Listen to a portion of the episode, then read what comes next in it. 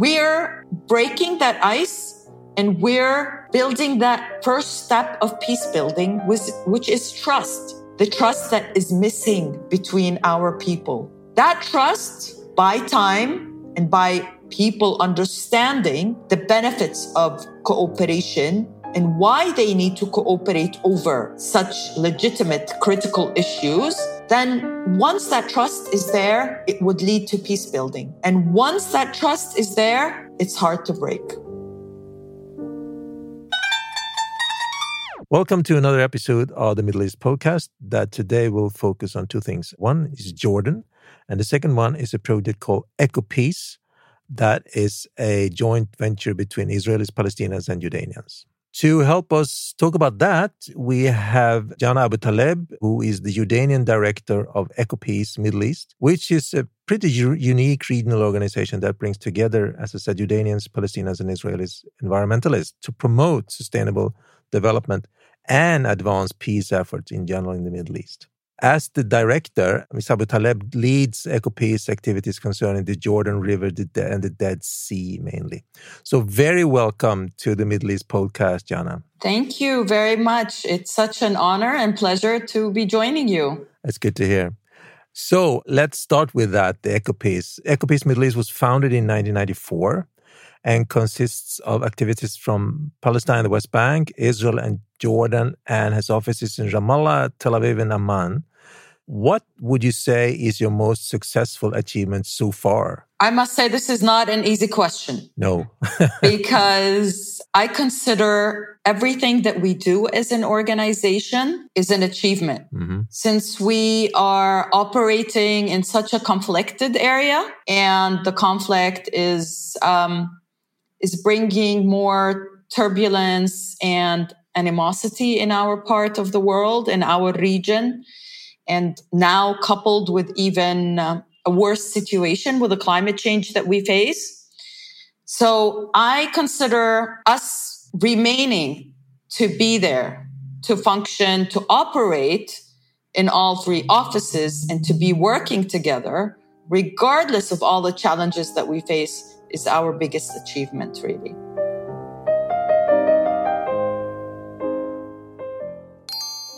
Det vi talar med Yana om nu är ett unikt och väldigt uppmuntrande initiativ till samarbete mellan Israel, Jordanien och Förenade Arabemiraten. Förenade Arabemiraten hjälper till att sätta upp solcellsparker i Jordaniens östra öken och ta betalt för det. Jordanien i sin tur kan sälja billig grön el och energi till Israel, vilket ju båda länderna tjänar på. Och Jordanien i sin tur får avsaltat havsvatten via Israel, en teknik som israelerna behärskar väldigt väl, och Jordanien, som tillhör ett av världens mest torrlagda länder, har ju stor nytta av detta. There is a newly proposed deal between the United Arab Emirates, Jordan and Israel, where Jordan would put up solar panels in its western desert and sell this clean electricity to Israel, which then will sell desalinated water from the Mediterranean Sea to Jordan, which, of course, is the second most water-scarce country in the world. What do you think about this arrangement? Is it working? It has to work. Yeah. We've been lobbying for this, creating a water energy nexus in our region, basically. So back in 2015, as an organization working in the fields of environment, climate change, water, energy, looking at all the important sustainable development elements, we learned, let's say, from the European experience post-World War, the coal and steel that brought prosperity and made Europeans not think or imagine that war would be possible ever again. So we looked at the most two important resources in our region, water and energy, and looking at what we are calling for as an organization of building healthy interdependencies between our countries, and then focusing on the relative advantages that we have as the countries.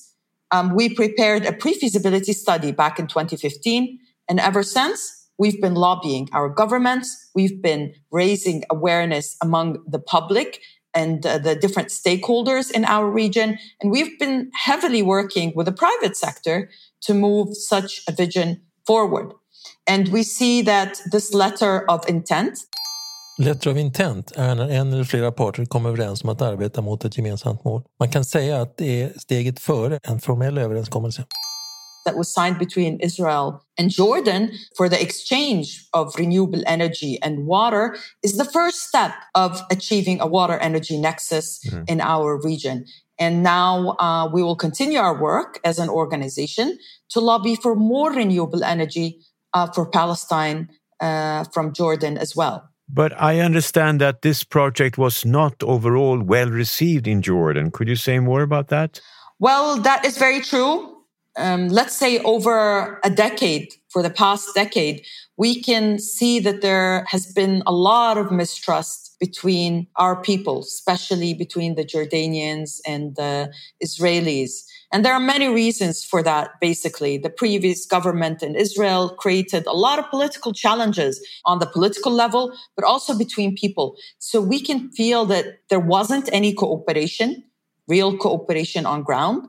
Of course, we remained as an organization, but there was not that cooperation on the political level or at the people level. So when this letter of intent was signed, it was not communicated properly with the people on ground. Things have changed ever since because we feel that there has been a lot of public resistance, and I explained the reasons. But now I think that the Jordanian government is moving forward on making it a transparent process in working and answering questions of the severity of the water crisis in Jordan, but also to understand and look at the different alternatives that we must do on the Jordanian side.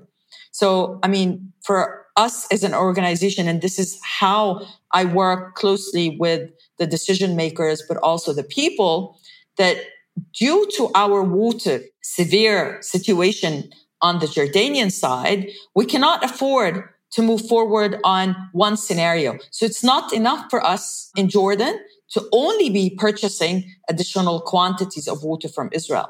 We must take other measures as well, including building a national water carrier to desalinate water in Aqaba in the south and then pump that water to Amman and the northern cities where we need it.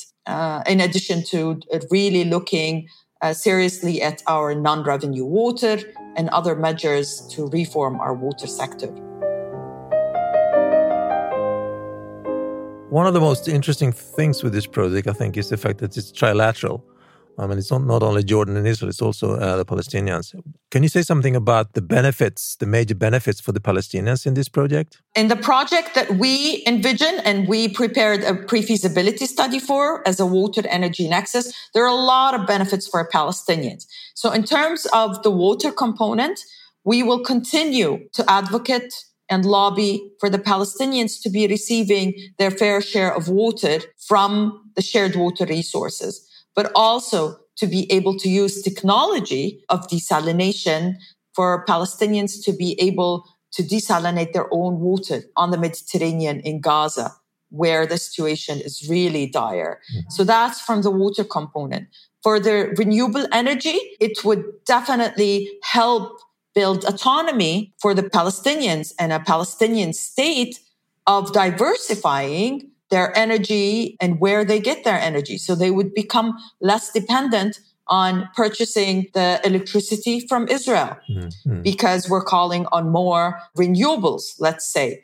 And I must say here that the trade of energy already exists between the Jordanians and Palestinians, but it's a mixture of what is produced on the Jordanian side and what we're doing as an organization, because Jordan has a potential of producing a lot of renewable energy and becoming a regional hub to export this renewable energy. So we will continue to lobby that what goes to Palestine will have more renewables. Can I just have a follow-up there, quick? The fact that you're working with the Palestinian Authority, I guess, in this sense, but Gaza is ruled by Hamas. How do you get around that? Is it possible to do that? Well, to tell you the truth, the sectors we are working with, both the water and the energy, are led by the PA. Right. So this is how we're able to move forward with our work there.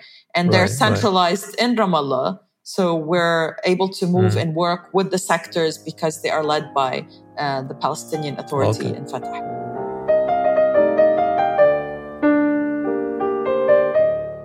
So your name is EcoPeace. And then, of course, we have to find out what you're talking about are ecological advances for the future that will benefit three different countries or entities. But what about peace? In what way can you see that the work you're doing in the end is also enhancing a possibility for peace? A great question. And I like to always use the term environmental peace building. And that's what we're all about as an organization. And all our work is balanced between conservation of our shared environment, but also peace building that is much needed in our region. So let's imagine this. All the activities that we do and our methodology as an organization is to focus on issues of environment, issues of water, and issues of rights between people in our region, but also balancing those rights between the people and nature, which is much needed, or otherwise we know that nature will revenge from us. And we're seeing all this happening, basically. But by bringing people to discuss these legitimate issues, we're breaking that ice. And we're building that first step of peace building, which is trust, the trust that is missing between our people. That trust, by time and by people understanding the benefits of cooperation and why they need to cooperate over such legitimate critical issues, then once that trust is there, it would lead to peace building. And once that trust is there, it's hard to break. One of the major components of this project is obviously the Jordan River. It's been, a discussion point for decades, really. So it would be interesting if you could say something about how this project can help sustain the Jordan River itself. You know, maybe even to regain some of its previous size. Is that possible? It's definitely very possible now with that first step that would increase or make available larger quantities of water on the Jordanian side, because we've been working on the rehabilitation of the Jordan River since our establishment as an organization. We've produced many studies and research that is needed not only to bring back that water to the river and where this water could come from in a scarce region like ours, but also to achieve sustainable development in the Jordan River Valley. So with this new arrangement, and having more quantities available on the Jordanian side. And like I said, taking other measures that are needed in the country of reforming our water sector and moving towards increasing the treatment and reuse of wastewater, we definitely will be able to identify additional quantities of water that can also be shared with nature and the Jordan River. So our aim as an organization is to take definitely many steps to achieve sustainable development as a first step, but towards the end that we bring back the Jordan River to become our regional natural water carrier. So if we stay with this interesting proposal, working together, Palestinians, Israelis and Jordanians, I'm just curious, why do you think the Israelis hasn't put up solar panels in the Negev to the same extent as Jordan is doing in the Western Desert? Why is Israel not doing it on its own land? Yes, very interesting question. And we looked into it specifically when we did our pre-feasibility study. And the study showed that Israel and Palestine don't have enough space within the countries to put up that amount of solar panels.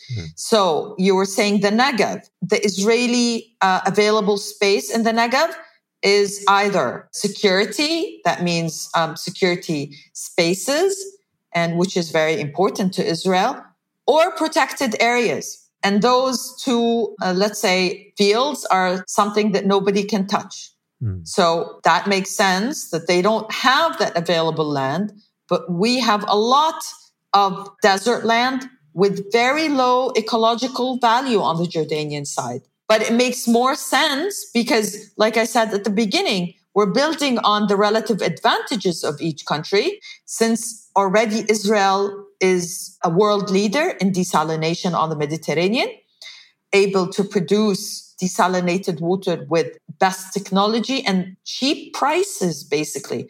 And to tell you the truth, Jordan purchasing desalinated water from Israel is the cheapest source for Jordan. I just want to find out, why is the Emirates willing to put up the solar panels? What is in it for them? What are they going to gain from producing the solar panels in this Jordanian desert? Well, I mean, one of the ways that we saw as an organization to overcome all the geopolitical, let's say, willingness of our governments to move forward is to get the private sector involved in moving such an economically feasible project forward. So when we started discussing with companies around the world, companies in the Gulf, companies in Jordan and our countries, I'm talking about energy companies, they saw the economic benefits. So it's simple. They see the economic benefit of entering into such a project because it's money-making. We touched upon this topic on how this environmental sort of peace project could enhance the general overall peace process. And if this cooperation between Israel and Jordan is fully implemented, it will by far be, as I understand, the biggest common project ever. And do you think that this may be a way to indicate that, you know, there is possibilities for a warmer peace between, you know, the peoples of Jordan and the peoples of Israel as a long-term advantage here? So this is our hope, as it is the hope of many of the people in the region. Like I said, there has been many years of mistrust and no cooperation whatsoever. So we as an organization will work closely again with the decision makers in Jordan, in Israel. We will work with the people to educate them in order to make sure that we move forward with such an important project. Because it's not only hope, but it's the chance that we have to build a warmer peace.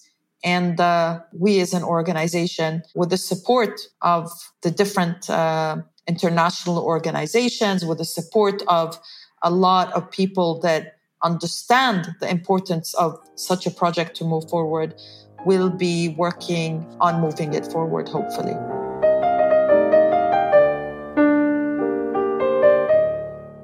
Okay, so let's move over to another interesting project, the one aimed at building a canal between the Red Sea and the Dead Sea. And it seems to have a lot of advantages, like drinking water to the surrounding area, production of clean electricity, and the rescuing of a fast-shrinking Red Sea. Why did Jordan say no to this project last year? Well, see, there is a misconception here. Jordan did not say no to the project. Jordan was the one that was advocating for it and was very interested in moving it forward as a trilateral project involving all three countries. Jordan was behind, moving forward with all the necessary studies because they understood that the importance of the project for securing more fresh water for Jordan, but also from their perspective, saving the Dead Sea, basically. And I said as a peace dividend, because it includes Palestine. So Jordan was always moving it forward. But again, with the previous Israeli government, there was no real cooperation on ground. And the project came to an end, and because of the Israelis not agreeing to the cost of water that they would purchase from the first phase of desalinating water in Aqaba and selling over to the Israeli side. So it wasn't the Jordanians, it was Israel and because of the price of water. Do you see any signs that may change now, that things may be moving? We definitely see signs, and this is what I said is the hope, and we need to build on it. So there's a lot that needs to be done in terms of making sure that all sides come together, committees are formed, studies are conducted to move forward. But as soon as the new Israeli government came into place, we see that hope for cooperation coming back. So late last year, we saw that the Israeli government agreed to a request from the Jordanians for us to purchase 50 million cubic meters of water from Israel. This agreement was signed even before the letter of intent for the exchange of water and energy. So that was the first step that shows that cooperation and willingness from the Israeli side is there. Right. Talking about willingness, do you see any signs that other countries in the region are interested in this kind of, let's call it, green-blue deals that EcoPeace suggests, in addition to yourself, Israel and the Palestinians? So one of our programs at EcoPeace is to really reflect our experience and our methodology as an organization working in a conflict area to other regions of the world. So we're heavily involved in this, and we know, and we're working closely with the Tigris-Euphrates, and they are very interested. And hopefully soon we will be working on a program together to replicate our Green-Blue Deal to the Tigris-Euphrates. So, you are sitting in Amman, and we're curious to find out, how would you define or describe Jordan's geopolitical place in the region today, after the war in Syria and after the turbulence in Iraq and in Yemen? How would you describe the position of Jordan? Well, with all that's going on, this is a tough question, political question that I always try to stay away from, but it's a reality that we're all living, basically. And I feel Jordan's importance in the region is getting even higher, especially for the Palestinian cause, let's say, and keeping the Palestinian cause of a two-state solution there. So we do have and do play a very important role in our region and keeping the stability of our region as Jordanians. This has been going on since 1994, the same year that Jordan and Israel had this peace agreement, which is, say something of the sustainability and the tenacity of your project, which is highly commendable, I think. In the long run, if you look back on these 25 years, would you say that, overall, has it managed to improve relations between Israelis and Palestinians, people-to-people-wise? I keep coming back to that because it seems to me that one of the underlying requirements here is really that kind of peace. For it to be sustainable in the long run, you need that kind of peace. Peace between people is the most important. Right. And people, when our peace agreements were signed, people had a lot of hope in our region, thinking that peace will bring prosperity, economic well-being for the people. But that didn't happen, and it remained political peace. And that's what we kept working on as an organization, to maintain that level of people-to-people peace. So in all the different programs that we do, we are the only trilateral organization working in that field that is able and was able, throughout all the challenges and all the turbulence that we had in our region, to maintain that people-to-people contact and bring people together because they understood the importance of that cooperation. And they understood that if we don't come and sit together and meet each other to discuss these important issues, we're all going to be losing. Mm. So we maintained that over the years, and that's what's helping move forward with the bigger issues and the bigger projects, and hopefully will be that stepping stone for us to ensure that an agreement is actually reached for the letter of intent, and it moves forward because it's the benefit for all and benefit for the people in our region. I think that was an excellent way of ending this discussion on a very hopeful note. Thank you so much, Yana, for taking time to be with us. I'm sure we're going to get back to you. Hopefully see you here and maybe we can come to Jordan as well in the future. Inshallah. That would be great. Inshallah. Inshallah, we'd love to host you to show you things on ground. But That'd I hope great. To be in Sweden in late August, basically. Wow. Okay. Excellent. Excellent. Yeah. Well, so good luck with your project, Yana. Very much so. Thank you very much, gentlemen. Det här var det sista avsnittet i Mellanösternpoddens tredje säsong. Och först och främst ska vi naturligtvis tacka alla våra lyssnare och sponsorer som gjort det möjligt för oss att hålla på sedan oktober 2020. Men ekonomiska realiteter är som de är, så från och med nu och under i alla fall ett halvår framåt så måste vi minska ner antalet avsnitt till 1 i månaden som det ser ut nu. Ni får naturligtvis fortfarande gärna hjälpa till att stödja oss. Vi är fortfarande helt beroende av er lyssnare och sponsorer. Men som sagt, från och med nu 1 i månaden. Så nästa avsnitt av Mellanösternpodden kommer inte förrän torsdagen den 17 mars. Och då ska det handla om Saudiarabien. Så välkomna då!